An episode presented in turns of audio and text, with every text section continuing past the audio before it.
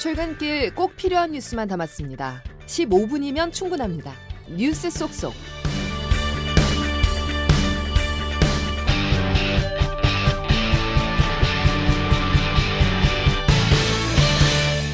여러분 안녕하십니까? 9월 20일 수요일에 전해드리는 CBS 아침 뉴스 김은영입니다. 문재인 전 대통령이 단식 중 병원에 입원한 더불어민주당 이재명 대표를 만나 단식 중단을 권유했습니다.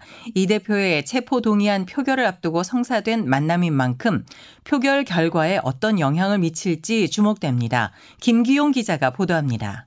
문전 대통령은 어제 이 대표가 입원한 서울 중랑구 녹색병원을 찾아 이 대표를 만났습니다.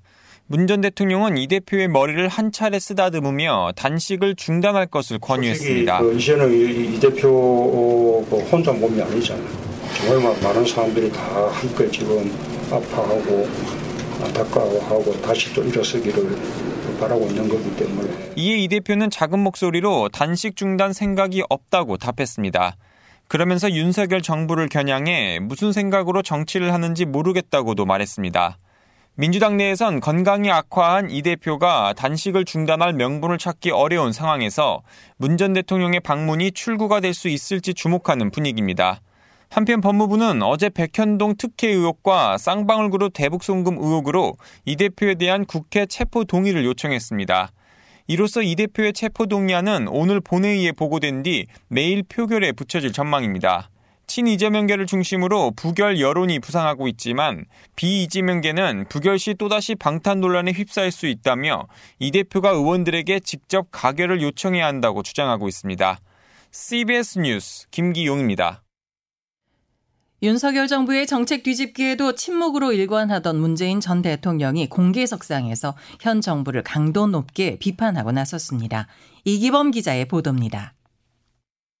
원자력 발전 정책부터 남북 관계까지 윤석열 정부는 문재인 정부의 각종 정책에 대해 뒤집기를 시도하고 있습니다. 하지만 문재인 전 대통령은 이에 대해 공개적인 언급은 자제해왔습니다. 그런데 최근 달라졌습니다.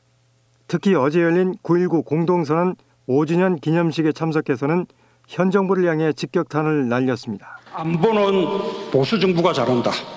경제는 보수 정부가 낫다. 이런 조작된 신화에서 이제는 벗어날 때가 되었다는 것을 마지막으로 강조하고 싶습니다. 문 전 대통령은 우리나라가 세계 10위 경제대국에 진입한 것은 노무현 문재인 정부 때뿐이라며 지난해는 오히려 세계 13위로 밀려났다고 말했습니다. 문 전 대통령은 남북 관계가 평화로웠던 시기의 경제 성적이 그렇지 않았던 때보다 항상 좋았다며 여권 일각의 남북 군사 합의 폐기 움직임에 대해서는 최후의 안전핀을 제거하는 무책임한 일이라고 비판했습니다. 미국과 일본에 치중하고 있는 현 정부의 외교 정책에 대해서도 진영 외교라고 비판하면서 안보와 경제에서 득보다 실이 클 것이라고 전망했습니다. CBS 뉴스 이기범입니다. 이른바 이념전쟁 논란의 발단이 된 육군사관학교의 홍범도 장군 흉상 철거 과정에 박정환 육군 참모총장이 직접 관여한 것으로 드러났습니다. 매우 이례적인 행보 탓에 외압설 의혹이 일고 있습니다. 홍재표 기자의 단독 보도입니다. 군 소식통에 따르면 육산의 홍범도 장군 흉상 등의 철거와 이전은 지난해 11월 박정환 육군 참모총장 주관 현장 토의에서 학교 발전 4개 과제 중 하나로 선정됐습니다.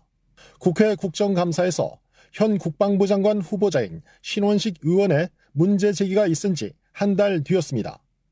육사의 특수한 성격을 감안하더라도 참모총장이 이런 회의를 직접 주관한 것은 이례적인 일입니다. 육군은 직할부대인 육사에 대한 지휘 활동이었다며 지나친 의미 부여에 반대했습니다. 그런데 이때까지만 해도 흉상을 학교 밖으로 이전하는 방안은 검토되지 않았습니다. 하지만 올해 1월 기념물 재배치 테스크포스가 구성된 이후 육사 측 입장과 무관하게 교회 이전 주장이 강하게 제기되었습니다. 처음에는 재배치가 목적이었지만 점차 방출에 방점이 찍힌 것입니다. 이런 정황들을 종합하면 홍범도 흉상 이전에는 외부에 보이지 않는 손이 개입했을 것이란 의혹이 제기됩니다. 육사가 종합발전 계획의 일환으로 흉상 철거를 결정했다고 했지만 정보 공개 결과 그런 계획은 없었던 것으로 드러난 점도 위압의 존재 가능성을 뒷받침합니다. CBS 뉴스 홍재표입니다.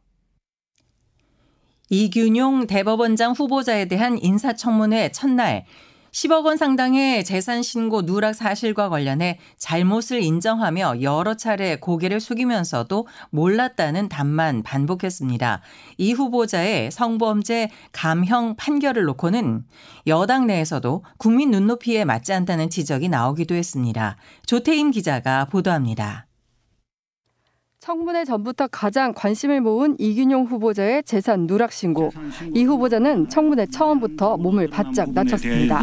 위원님들과 국민 여러분들께 송구하다는 말씀을 드립니다. 이 후보자가 2000년부터 처가가 운영하는 회사에 10억 원 규모 비상장 주식을 신고하지 않은 건데 이에 대해 송구하다면서도 몰랐다는 말을 되풀이했습니다. 재산 분야에 제가, 저는 전혀 관여하지 않았기 때문에 후보자님 뒤늦, 뒤늦게 알았습니다. 이게 송구스럽다고 되시는 문제가 아니고 범죄를 저지르는 걸로 보이는데요. 아니 판사님이 뭐 법을 몰랐다는 이야기를 이렇게 가져하세요. 판사로서의 자질 문제도 지적됐는데 특히 성범죄 판결에서의 감형 이력이 도마에 올랐습니다. 후보자가 시대 역행하면서 감형을 해준 거라고 저는 봅니다. 4년을 감형을 할 수 있습니까? 여당 내에서도 국민 눈높이에 맞는 판결을 당부하기도 했습니다. 법원이 좀 성인지 감수성에 더 어, 배려를 하는 좀 그런 재판을 할 필요는 저는 있다고 생각합니다. 이 후보자에 대한 인사청문회는 오늘도 이뤄집니다. 대법원장 후보자는 장관들과 달리 국회 과반 출석에 과반이 찬성해야 대통령이 임명할 수 있습니다. CBS 뉴스 조태임입니다. 김행 여성가족부 장관 후보자가 닷새 만에 출근길 도어 스태핑을 돌연 중단했습니다. 보도에 양형욱 기자입니다. 김행 여성가족부 장관 후보자는 취재진들 앞에서 출근길 약식 기자회견을 중단하겠다고 밝혔습니다. doorstepping은 중단합니다.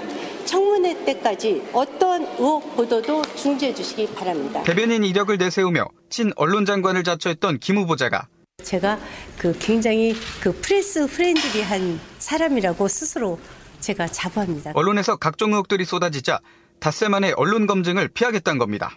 또 김건희 여사와의 친분서를 검증하려는 보도들을 사실 확인도 거치지 않은 가짜뉴스라고 맹 비난하기도 했습니다.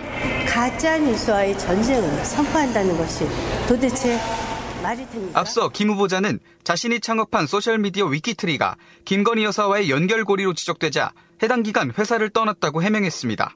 하지만 위키트리를 운영하는 소셜뉴스에서 김 후보자가 부회장직을 유지하고 있고 2018년에 연봉도 받은 것으로 드러났습니다. CBS 뉴스 양형욱입니다. 조 바이든 미국 대통령은 유엔 총회 연설에서 북한의 지속적인 도발을 규탄하는 한편 한반도 비핵화에 대한 의지를 재확인했습니다. 워싱턴에서 최철 특파원의 보도입니다.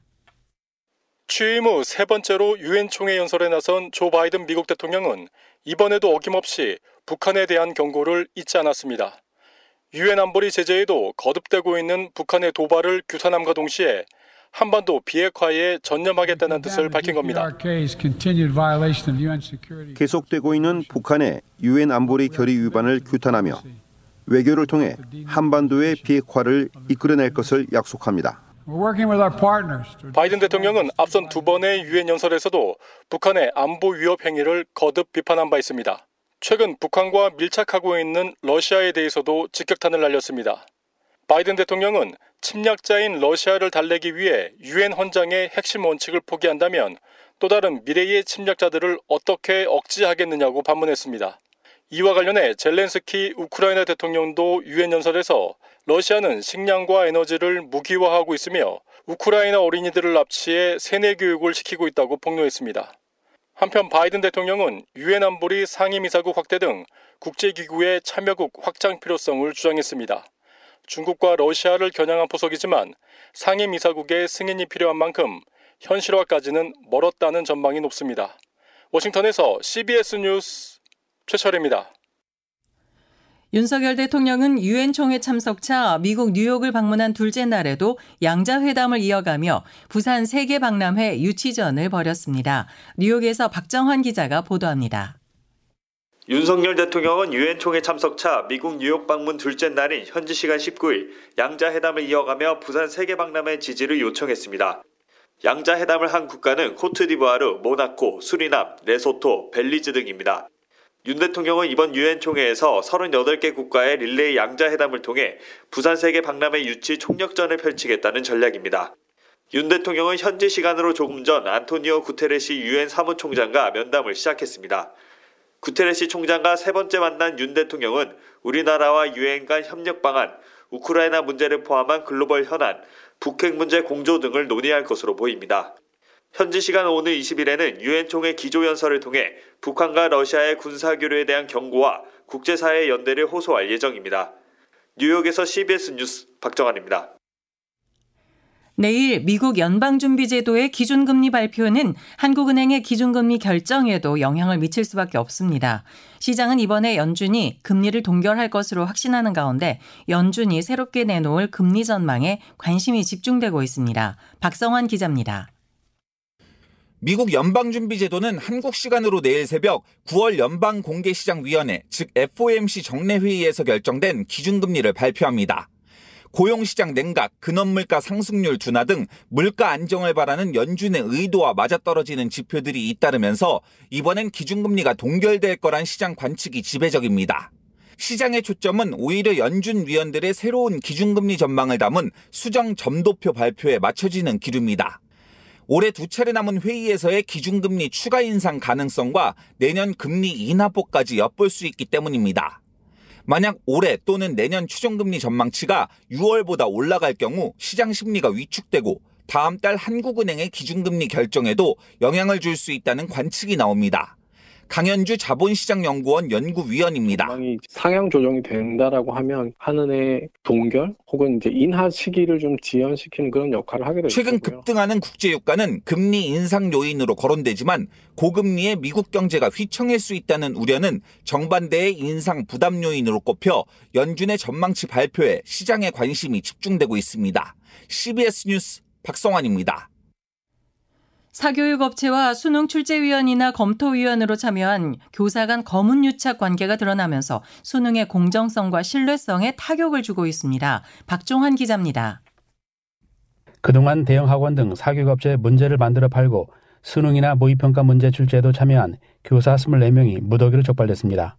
교육부는 우선 문항 판매 사실을 숨기고 수능이나 모의평가 문제 출제에 참여한 4명에 대해 업무방해 혐의로 즉시 고소하기로 했습니다. 사교육 업체들이 사들인 문제 중에는 킬러 문항이 상당수 포함됐을 것으로 추정됩니다.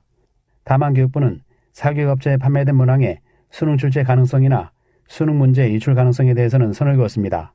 수능 1회 출제위원과 검토위원으로 500명가량이 참여하고 문항이 계속 수정 보완되는 만큼 특정인이 출제하려고 의도한 문제가 실제로 수능에 똑같이 나오는 것은 불가능하다는 것입니다. 장상인 교육부 차관입니다. 한 사람이 그거를 출제를 했다고 그래서 그게 그대로 나중에 문제가 확정되는 게 아니고 출제 단계에서도 어, 여러 명이 같이 검토를 하고 그렇지만 이번 일로 인해 수능의 공정성과 신뢰도에 적지 않은 타격을 입은 것만큼은 분명해 보입니다. CBS 뉴스 박종원입니다. 항저우 아시안게임 금메달 도전에 나선 한국 축구 국가대표팀이 어제 중국에서 열린 조별리그 1차전에서 쿠웨이트에 9대 0 대승을 거뒀습니다. 한국은 내일 태국을 상대로 조별리그 2차전을 치릅니다. 이어서 자세한 날씨를 이수경 기상 전문 리포터가 전해드립니다. 네, 현재 서울, 경기 등 중부지방을 중심으로 약한 비가 내리고 있습니다. 이 비는 오늘 오전 중에 전국 대부분 지역으로 확대되겠는데요. 내일까지 이어지는 곳이 많겠습니다. 특히 늦은 오후부터 내일 아침 사이 동해안과 서해안, 남해안과 제주 산간을 중심으로 돌풍과 천둥, 번개를 동반해 시간당 30에서 60mm 정도의 매우 강한 비가 예상돼 피해 없도록 대비하셔야겠습니다. 내일까지 예상되는 비의 양은 경기 남부와 강원도, 충청도와 남부 지방에 30에서 100mm, 많은 곳은 경북 동해안에 120mm 이상, 경남 남해안과 호남 해안, 제주, 제주도 산간에는 150mm 이상의 집중호우가 내리겠고 서울과 인천, 경기 북부 지역도 최고 60mm 정도의 비가 예상됩니다. 한편 비가 오면서 늦더위는 주춤하겠고 오늘 서울의 낮 기온은 23도 등 대부분 22도에서 27도의 분포로 선선하겠습니다. 현재 서울 기온 21.7도입니다. 날씨였습니다. CBS 아침 뉴스를 마칩니다. 빗길 안전 운전하시기 바랍니다. 함께 해주신 여러분, 감사합니다.